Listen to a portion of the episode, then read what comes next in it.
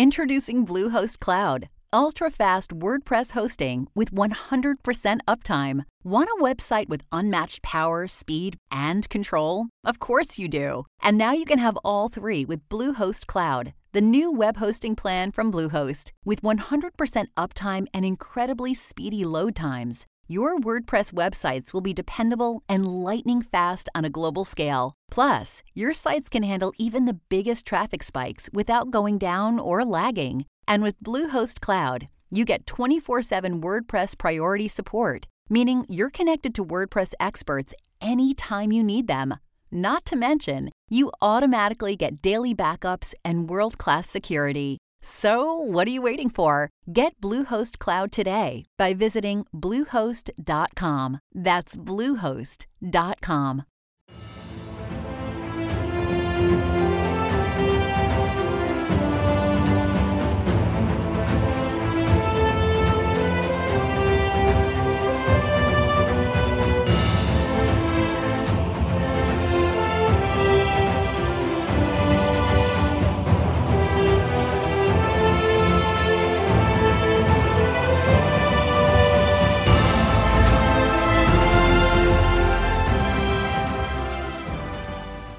Welcome back, everyone, to 1001 Heroes, Legends, Histories, and Mysteries podcast. This is your host and storyteller, John Hagedorn, and it's great to have you with us today. Many of you have traveled to Arizona's Grand Canyon National Park, and those of you who haven't, if you can be impressed by truly wondrous things, should put it at the top of your list of places to visit. It is a wonder to behold. The beauty of the geological formations, the grandness of the huge deep canyon, and the mysteries it holds all capture the imagination. The canyon is 277 miles long, up to 18 miles wide, and reaches over a mile in depth. The Colorado River runs along its bottom. President Theodore Roosevelt was a major proponent of saving the park from development and was the causal factor for an act of Congress under President Woodrow Wilson, which made it a national park in 1919. The saga of Kincaid's Cave, within the park, begins with a 1909 newspaper story of the finding of the remains of an ancient civilization inside of an extensive cave in Marble Canyon, one of the hundreds of scenic spots that make up the Grand Canyon. The newspaper article was a scorcher, which turned historical societies into hysterical societies, for a while anyway, and threatened to give a wholly unexpected genealogical past to the many Indian tribes in Arizona. For this reason alone, it raised interest everywhere, and more often than not, the word hoax became attached to it. The newspaper story also claimed that this grand discovery of a cave, containing evidence of a long past civilization, was a part of the Smithsonian expedition, yet the Smithsonian has denied any connection with the Kincaid's Cave story or any story of Egyptian or Asian artifacts being found in the Grand Canyon or anywhere in North or South America, for that matter and no person named Kincaid or Professor Jordan could be found anywhere, nor were any artifacts ever photographed or displayed. Yet conspiracy theorists insist that the Smithsonian is covering up something, perhaps in an attempt to save the ethnicity of the American Indian? Who knows? And when it comes to the origins of the American Indian, much of that is still being debated today anyway. The Cherokees believe they come from the lost tribe of Israel. The Carolina Lumbees believe they're tied with the lost colony of Roanoke, and all tribes have different theories of origin. By the time you've heard the whole story, you'll know much more about the Kincaid's Cave story and the answer to the hoax question, as well as some interesting history. And I promise you it will be an entertaining journey, as well as a story worthy of telling on your next trip to Arizona or the Smithsonian. But first, I'm taking you back to 1909, March 12th of that year to be exact. On that day, it was just a teaser paragraph in the paper, designed to raise an eyebrow or two. The headline G. E. Kincaid reaches Yuma. G. E. Kincaid of Lewiston, Idaho, arrived in Yuma after a trip from Green River, Wyoming, down the entire course of the Colorado River. He is the second man to make this journey and came alone in a small skiff, stopping at his pleasure to investigate the surrounding country. He left Green River in October having a small covered boat with oars, and carrying a fine camera, with which he secured over 700 views of the river and canyons which were unsurpassed. Mr. Kincaid says one of the most interesting features of the trip was passing through the sluiceways at Laguna Dam. He made this perilous passage with only the loss of an oar. Some interesting archaeological discoveries were unearthed, and altogether the trip was of such interest that he will repeat it next winter in the company of friends. That was the article. But as it turned out, G. E. Kincaid didn't wait to return the next year with friends before releasing the story of the century. A few weeks later, the headline was expanded into a full article. It read Arizona Gazette, April 5, 1909. Explorations in Grand Canyon. Mysteries of immense high cavern being brought to light. Jordan is enthused. Remarkable finds indicate ancient people migrated from Orient. Then the article read The latest news of the progress of the explorations of what is now regarded by scientists as not only the oldest archaeological discovery in the United States, but one of the most valuable in the world, which was mentioned some time ago in the Gazette, was brought to the city yesterday by G. E. Kincaid, the explorer who found the great underground citadel of the Grand Canyon during a trip from Green River, Wyoming, down the Colorado in a wooden boat to Yuma several months ago. According to the story related to the Gazette by Mr. Kincaid, the archaeologists of the Smithsonian Institute, which is financing the expeditions, have made discoveries which almost conclusively prove that the race which inhabited this mysterious cavern, hewn in solid rock by human hands, was of Oriental origin, possibly from Egypt, tracing back to Ramses. If their theories are borne out by the translation of the tablets engraved with hieroglyphics, the mystery of the prehistoric peoples of North America, their ancient arts, who they were, and whence they came, will be solved.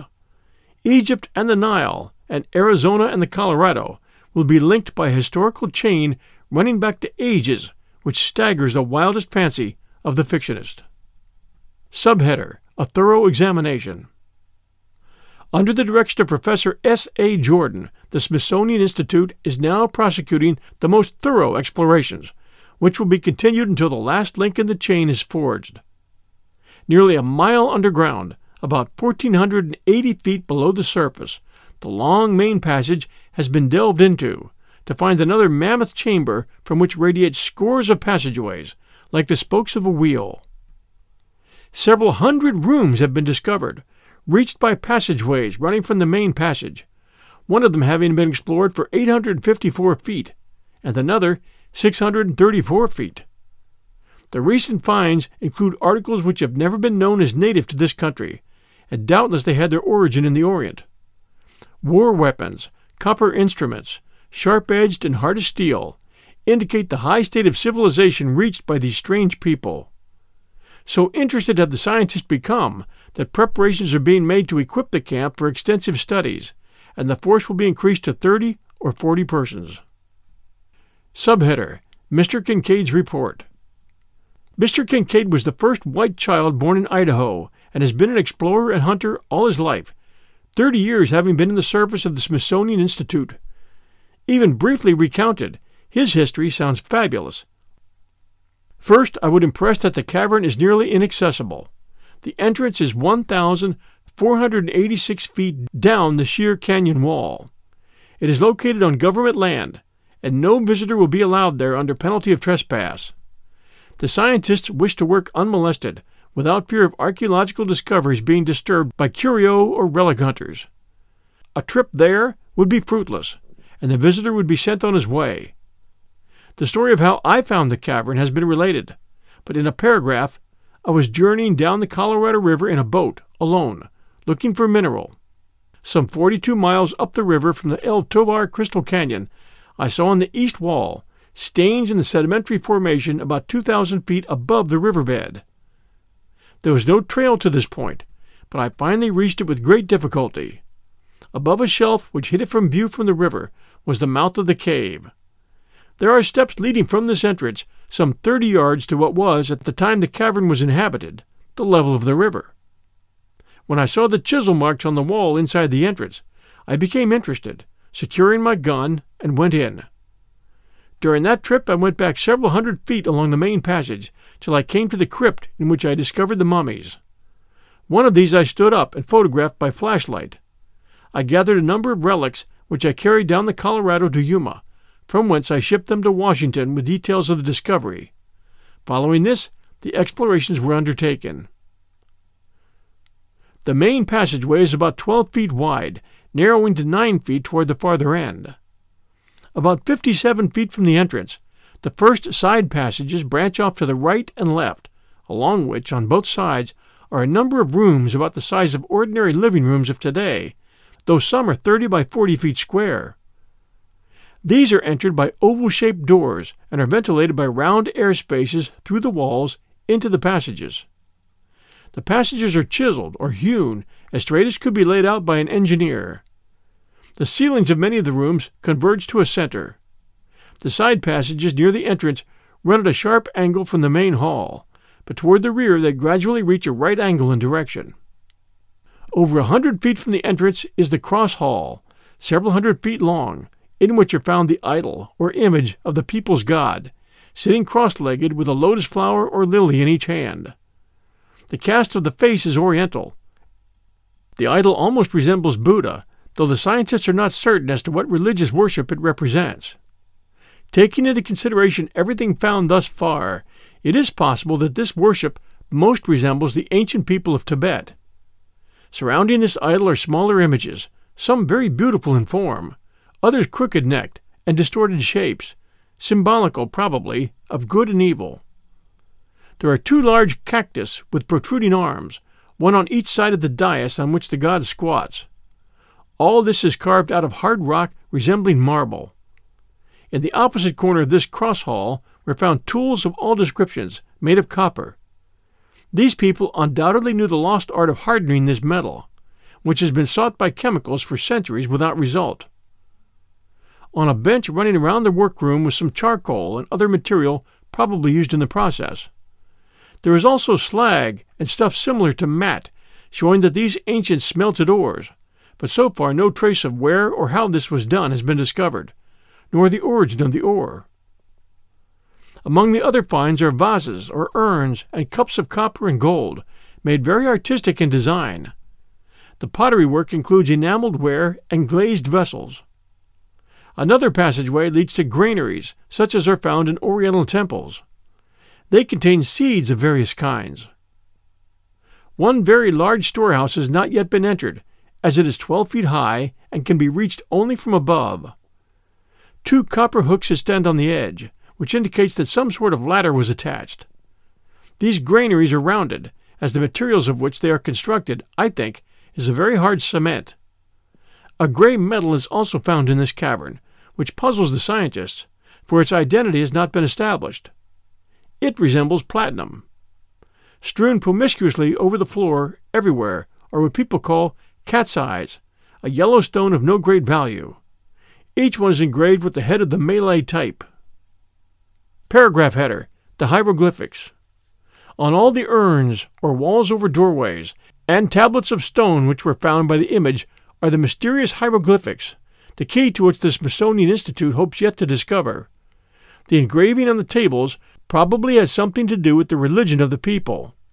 Similar hieroglyphics have been found in southern Arizona. Among the pictorial writings, only two animals are found. One is of prehistoric type. Subchapter header The Crypt. The tomb or crypt in which the mummies were found is one of the largest of the chambers. The walls slanting back at an angle of about 35 degrees. On these are tiers of mummies, each one occupying a separate hewn shelf. At the head of each is a small bench, on which is found copper cups and pieces of broken swords. Some of the mummies are covered with clay, and all are wrapped in a bark fabric. The urns or cups on the lower tiers are crude, while as the higher shelves are reached, the urns are finer in design, showing a later stage of civilization. It is worthy of note that all the mummies examined so far have proved to be male, no children or females being buried here. This leads to the belief that this exterior section was the warriors' barracks. Among the discoveries, no bones of animals have been found, no skins, no clothing, no bedding. Many of the rooms are bare but for water vessels. One room, about 40 by 700 feet, was probably the main dining hall, for cooking utensils are found here. What these people lived on is a problem, though it is presumed that they came south in the winter and farmed in the valleys, going back north in the summer. Upwards of 50,000 people could have lived in the caverns comfortably. One theory is that the present Indian tribes found in Arizona are descendants of the serfs or slaves of the people which inhabited the cave. Undoubtedly, a good many thousands of years before the Christian era, a people lived here which reached a high stage of civilization. The chronology of human history is full of gaps. Professor Jordan is much enthused over the discoveries and believes that the find will prove of incalculable value in archaeological work. One thing I have not spoken of may be of interest. There is one chamber of the passageway to which is not ventilated, and when we approached it, a deadly, snaky smell struck us. Our light would not penetrate the gloom, and until stronger ones are available, we will not know what the chamber contains. Some say snakes, but others boo hoo this idea and think it may contain a deadly gas or chemicals used by the ancients. No sounds are heard, but it smells snaky just the same. The whole underground installation gives one of shaky nerves the creeps. The gloom is like a weight on one's shoulders, and our flashlights and candles only make the darkness blacker. Imagination can revel in conjectures and ungodly daydreams back through the ages that have elapsed till the mind reels dizzily in space. Subchapter header An Indian Legend. In connection with this story, it is notable that among the Hopi Indians, the tradition is told that their ancestors once lived in an underworld in the Grand Canyon, till dissension arose between the good and the bad, the people of one heart and the people of two hearts.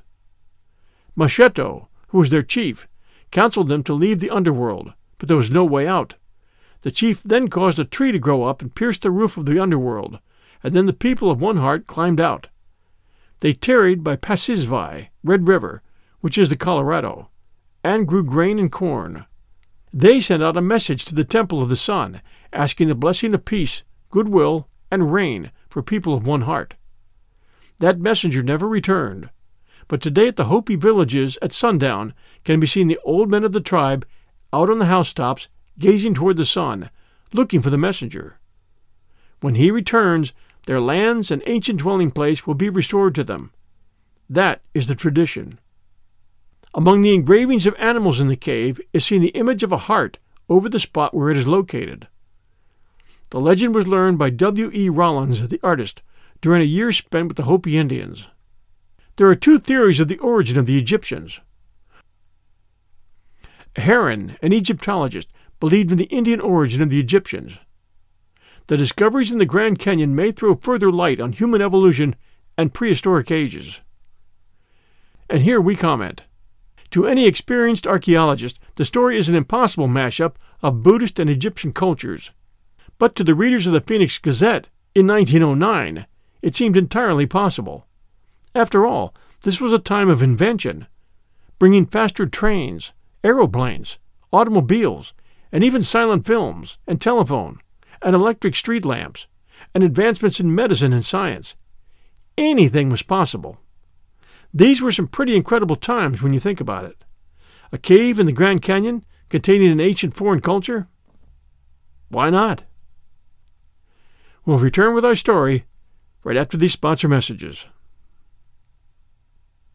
And now, back to our story. The 20 years or so approaching 1900 and following it may have been years of fantastic discoveries, but they were also years of fantastic hoaxes. In 1912, amateur archaeologist Charles Dawson claimed that he had discovered the missing link between ape and man, announcing that he had found a section of a human like skull in the Pleistocene gravel beds near Piltdown, East Sussex, England. He contacted Arthur Smith Woodward, keeper of geology at the Natural History Museum, with this news.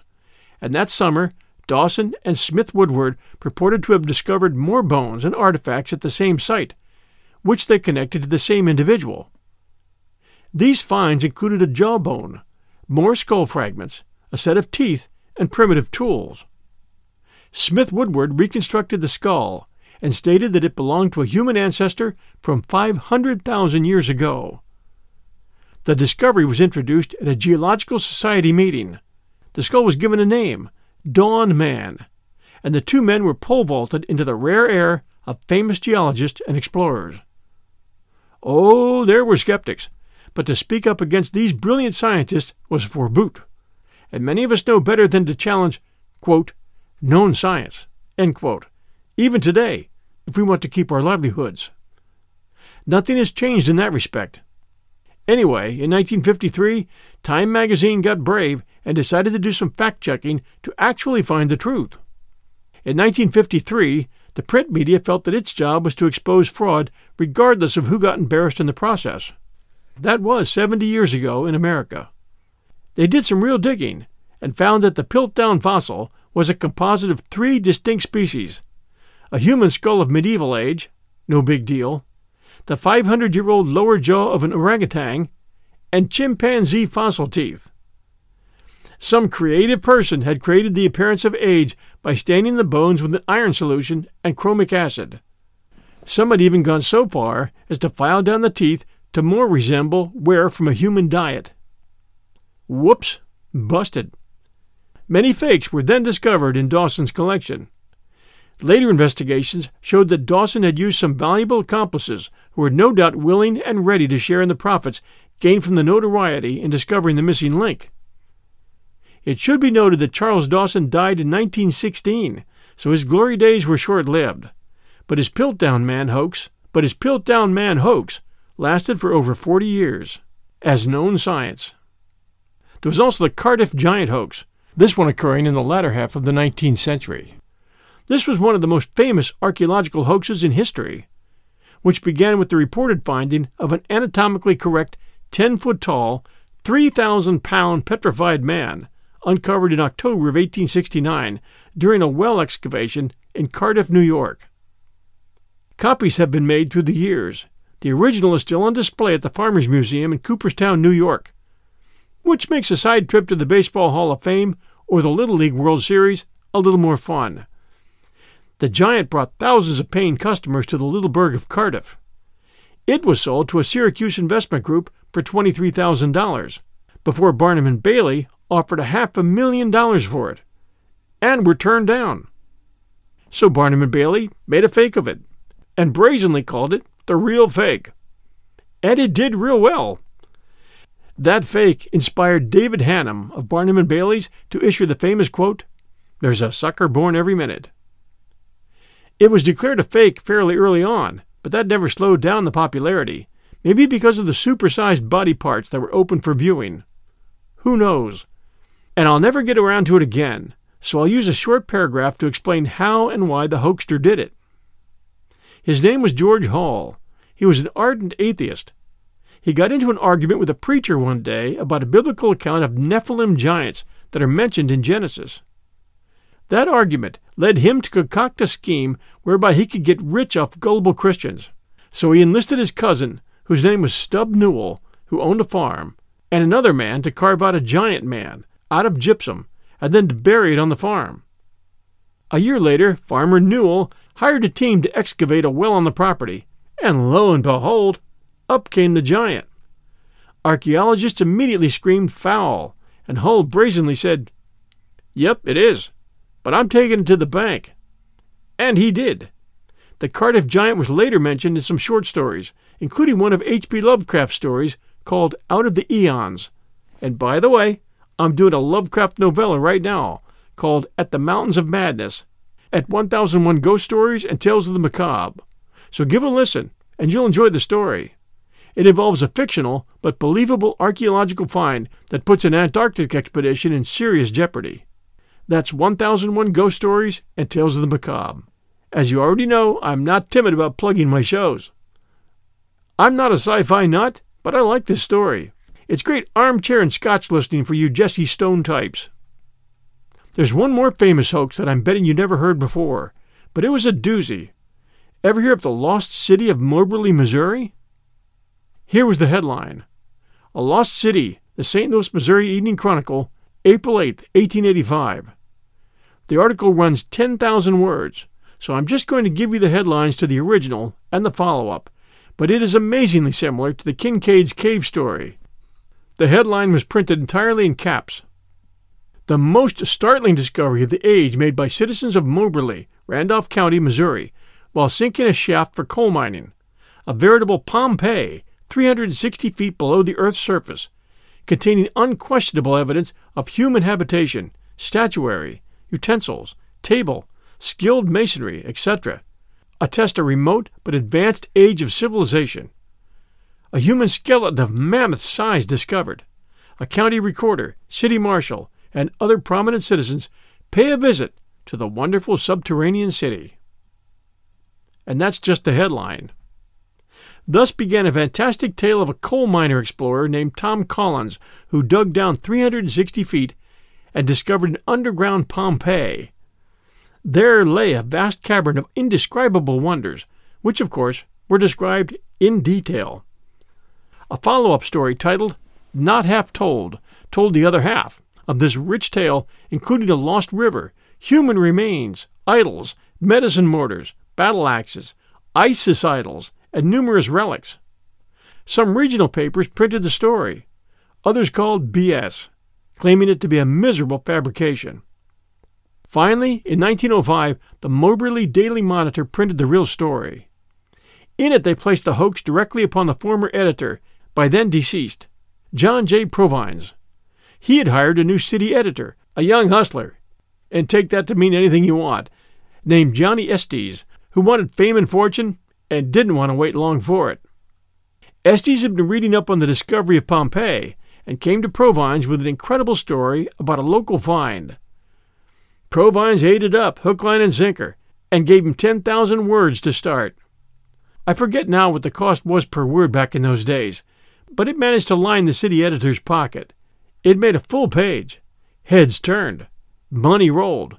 Trains started arriving at Moberly with curiosity seekers asking for a tour of the underground city. Estes and Provines were made heroes as a result of the exposure, regardless of the fact that there was no mine to tour and no relics.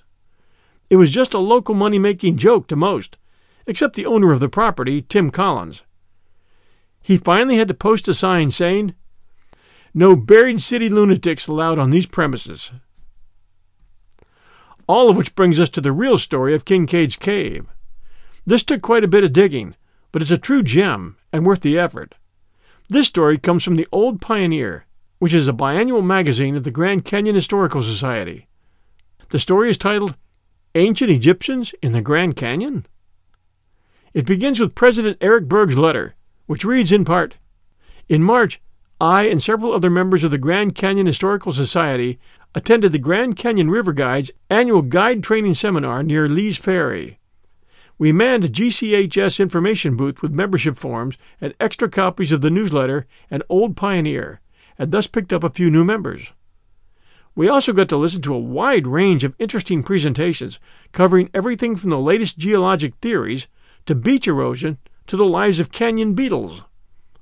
Like the Grand History Symposiums supported by the GCHS, it was a great opportunity to meet with other canyon enthusiasts to share knowledge, discoveries, and stories.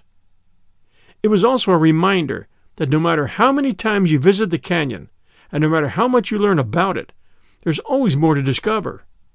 The canyon's history and prehistory are as deep as the Vishnu schist, as winding as the river, and as rich as a dessert at the El Tovar dining hall. And like the canyon, the region's history still contains many rarely explored areas, hidden corners, and lingering mysteries. While most of us can't hike the canyon every day, we can still continue to explore its vast history anytime we want through books, websites, and the articles of the GCHS newsletter and Old Pioneer. Regardless if you live five minutes from the rim or five time zones away, the canyon is always at your fingertips.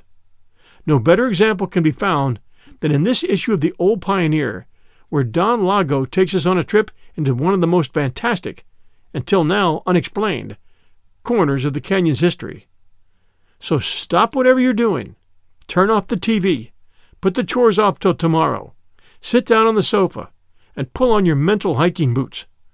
It's time to take a quick trip to the canyon and be among the first to explore the true story behind a mystery that has spawned conspiracy theories and wild speculation for over a hundred years. Stories like this, and the true history behind the stories, are one of the many reasons we love this newsletter. And now we offer in parts Don Lago's article, Looks Like a Mulhattan Story. The Origins of the Grand Canyon Egyptian Cave Myth. It begins In the years since 1992, some dramatic new Grand Canyon lore has emerged, mutated rapidly, taken on elaborate forms, and won a large, loyal following. This story appears on thousands of websites. It has been presented several times on a national radio show. It is now showing up in many books.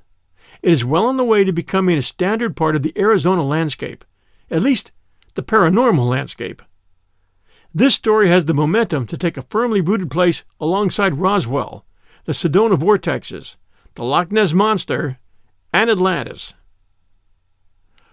One thing about this story is absolutely true that it was published on the front page of the Arizona Gazette on April 5, 1909, under the headlines Explorations in the Grand Canyon. And from this point on, we paraphrase. In 1962, as Lago's essay goes, the story was rescued from obscurity by being included in the book Arizona Cavalcade, one of a series of five books of newspaper articles from early Arizona history. From there, it eventually came to the attention of David Hatcher Childress, author of Lost Cities of North and Central America, who related upon seeing the Kincaid Cave story and was shocked to see that a whole section of Grand Canyon formations in the canyon had Egyptian names, such as Isis Temple and the Tower of Ra. Childress contacted the Smithsonian and Grand Canyon National Park, and he discovered, as he said it, that they were conspiring in a diabolical cover up of the truth. The ancient Egyptians were the masters of spiritual knowledge, their pyramids loaded with cosmic secrets. The Grand Canyon was nature's deepest revelation of primordial power and time. The combination of ancient Egypt and the Grand Canyon was just too much to resist. As theories have become more elaborate, so have claims of a cover up by the Smithsonian and the National Park Service. Dave Hatcher Childress now claims that the Smithsonian had been destroying evidence of the Egyptians in America even towing a barge full of artifacts into the Atlantic and dumping them overboard. Others say that the National Park Service has closed the airspace in the canyon, hiking entry to the Egyptian zone and entry into all caves, in order to hide Egyptian artifacts. In a period of five weeks in early 2008, listeners to Coast to Coast, the national paranormal radio show, heard David Hatcher Childress say that the Hopis had thrown acid into the eyes of Grand Canyon miner Seth Tanner to blind him and prevent him from finding the Egyptian cave, and heard giant expert Steve Quayle say that the occupants of the cave were giants 12 to 14 feet tall, and that Quayle had met someone who swore he participated in removing the giants' mummies from the cave and taking them to Area 51. Does it ever occur to Egyptian cave believers that the Arizona Gazette story could have been a hoax? In fact, it does. Even David Hatcher Childress, in Lost Cities of North and Central America, admitted that when he first saw the story in Arizona Cavalcade, he, quote, bet it was fabricated by the author of that book. It sounds phony, end quote. Then Childress looked up the original Gazette article, and there it was in black and white, he said.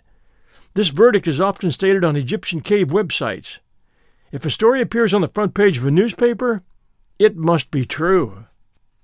The Egyptian cave story should have been big news for Arizona, eagerly repeated by other newspapers.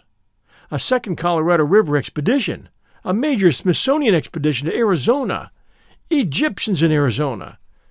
Yet the Gazette story was almost totally ignored by other Arizona newspapers.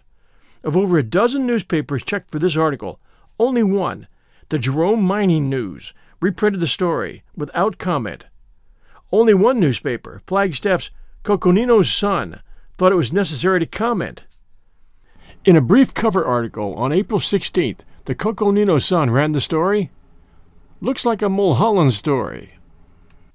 For American newspaper readers in 1909, this said all that needed to be said. By 1909, Joe Mulhattan, and his last name gets spelled in various ways, had been famous for 30 years, famous for his hobby of tricking newspapers into publishing hoax stories. According to the Museum of Hoaxes, during the 1870s and 80s, Joseph Mulhattan was perhaps the most famous hoaxer in America. Joe was especially fond of, and famous for, inventing outlandish stories about discoveries of caves full of amazing artifacts from ancient civilizations. Sound familiar? In 1883, when Joe was just getting started, the American Antiquarian, an Oriental journal, thought it prudent to issue a warning to archaeologists. This is how it read Joe Mulhattan is a character of some interest in archaeologists. His residence is in Kentucky, and his business is to invent marvelous stories or lies. He has invented seven stories about finding big caves, Masonic emblems, and other ridiculous things. Another just sent to us from Eureka Springs, Arkansas, about an iron box and a skeleton chained in a cave. Shows that he's still at work. In 1888, Joe Mulhattan was included in the book Prominent Men and Women of the Day, alongside Mark Twain, Walt Whitman, and Oscar Wilde. The book warned when the readers meet with the circumstantial account of hidden rivers being found here or there, of vast bodies of water deep underground, he is exhorted to think of Mulhattan, and the ethnologist and geologist are warned against believing all they see in newspapers about newly discovered works by prehistoric man. How many persuasively written and circumstantial fabrics of lies Mr. Mulhattan has written, probably, probably only their author knows. In 1891, the New York Times declared, Joel Mulhattan is known in every city in the United States and has probably caused more trouble in newspaper offices than any other man in the country. His wild stories, written in the most plausible style, have more than once caused the special correspondents of the progressive journals of the United States to hurry from coast to coast to investigate some wonderful occurrence, which only existed in the imagination of that great liar. On December 12, 1881, the Chicago Inter-Ocean published a report of a new cave discovery at Litchfield, Kentucky, which included an Egyptian pyramid and hieroglyphs. It read, There are evidences on all sides that the cave was the abode of a prehistoric race, and that that race was identified with the ancient Egyptian races. Joseph Mulhattan, geologist and scientist from Louisville, Kentucky, has visited the cave and secured several mummies and other specimens but the pyramid and remaining wonders will remain untouched to be gazed upon by a wondering world. In truth, Joel Mulhattan was a traveling salesman, usually for hardware companies. A salesman needs to tell whoppers with a straight face, and Joe's wide travels provided him with plenty of raw materials for stories and access to many newspapers. In 1884, a national convention of traveling salesmen was so proud of Joe's storytelling talents that they nominated him for President of the United States. In 1883, Mulhattan got wide circulation for a story about how Birmingham, Alabama, had been built atop a thin crust of stone over a cave with a huge river flowing through it. The construction of a new building had punctured the crust, and several buildings had fallen into the cave. According to the Museum of Hoaxes, Mulhattan apparently concocted his hoaxes purely for the thrill of deceiving the media. He would send his stories to newspaper offices, and editors would usually accept them without question. Many editors probably realized the stories were false, but printed them anyway, knowing that they were amusing and that they would boost circulation. Mulhattan did lots of non cave hoaxes, too. His first big hit hoax was his 1877 story about how George Washington's body had become petrified. For April Fool's Day in 1880, Mulhattan placed a story about a little girl who was given a batch of helium filled balloons at a party. When she tied the balloons around her waist, they lifted her into the air. But luckily, an expert hunter was present and shot the balloons one by one to bring the girl down to a gentle landing. In 1883, Mulhattan passed off a story about a giant meteor hitting a Texas ranch and killing lots of cattle. In 1887, his story about a Kentucky farmer who was training monkeys to pick hemp brought a strong rebuke from the New York Times, which feared that the scab monkeys would take the jobs of former slaves. Mulhattan may have had a hand in the story of David Lang, a Tennessee farmer who was walking across his field and simply vanished, in sight of many witnesses. A story that was given wide circulation by paranormal journalist Frank Edwards in the 1950s, and a story that's still alive today. Yet Mulhattan enjoyed his cave hoaxes the most. In 1883, he told an interviewer, I'm prouder of my Glasgow cave story than any of the others. It showed more invention and more imagination. Mulhattan's cave hoaxes made such an imprint that when the Louisville Courier Journal announced a legitimate cave discovery in 1887, it felt obligated to use the headline, Not a Mulhattan Story. Then there was Joe Mulhattan's magnetic cactus. In 1899, the Florence Tribune reported Joe Mulhattan was in Florence this week from the Ripsey country, where he has recently discovered a magnetic cactus. Its attractive powers are so great that it draws birds and animals to it and impales them on its thorny spikes. Mr. Mulhattan approached no nearer than 100 feet to the cactus, which is of the saguaro variety. Yet at that distance, it was all he could do to resist its influence to draw him to it. While in town, he purchased a long rope, which he will tie around his body, and four of his friends will take hold of it and allow him to approach near enough to minutely examine the wonder without danger. After and just before a great storm, the power of the cactus is indescribable. Calves, birds, and young colts are attracted, impaled, drawn in, and quickly converted by the digestive juices of the cactus. You got to admit, Mulhattan was creative. The Coconino Sun did express its admiration in its April 16th story, Looks Like a Mulhattan Story. The reported discovery of a mammoth underground city of an ancient race in the Grand Canyon seems to be a splendid piece of imagination sent out by some Mulhattanized individual. It would be just possible that someone at the Grand Canyon would have been informed of it if an actual discovery had been made. The man who wrote up the find certainly had to dig for the details, and was wise in locating the entrance at a point on a sheer wall where no one but a person with great imagination could reach it. The Arizona Gazette was a good fit for the Egyptian cave story. The Gazette had a flair for humor and sensationalism. On most days, its editorial page included jokes and brief tall tales. On April 8th, the Gazette announced Astronomers on Mars reported at a recent meeting of the Society that observations of the Earth showed large patches of the lake region of the United States in the Western Hemisphere as going dry. The Gazette may have been having some extra fun with the Egyptian cave story by placing it right next to an advertisement from a local candy store. The advertisement ran for one week, offering a Phoenix style Easter gift that could be shipped to friends back east. The gift was orange blossoms, waxed to preserve them. In large letters, the ad was headlined Orange Blossoms. According to the Museum of Hoax's entry on Joe Mulhattan, he was also widely known by his pseudonym, Orange Blossom.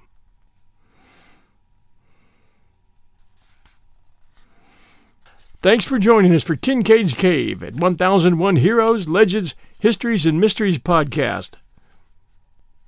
We hope you enjoyed the story, and if you did, please do send us a review, especially you Apple listeners. Reviews help new listeners find us, and we appreciate them very much. Join us next week, Sunday night at 6 p.m. Eastern Time, for a brand new episode of 1001 Heroes, Legends, Histories, and Mysteries. Until that time, everyone, this is your host, John Hagedorn. Stay safe, avoid those man eating cacti, and we'll be back soon.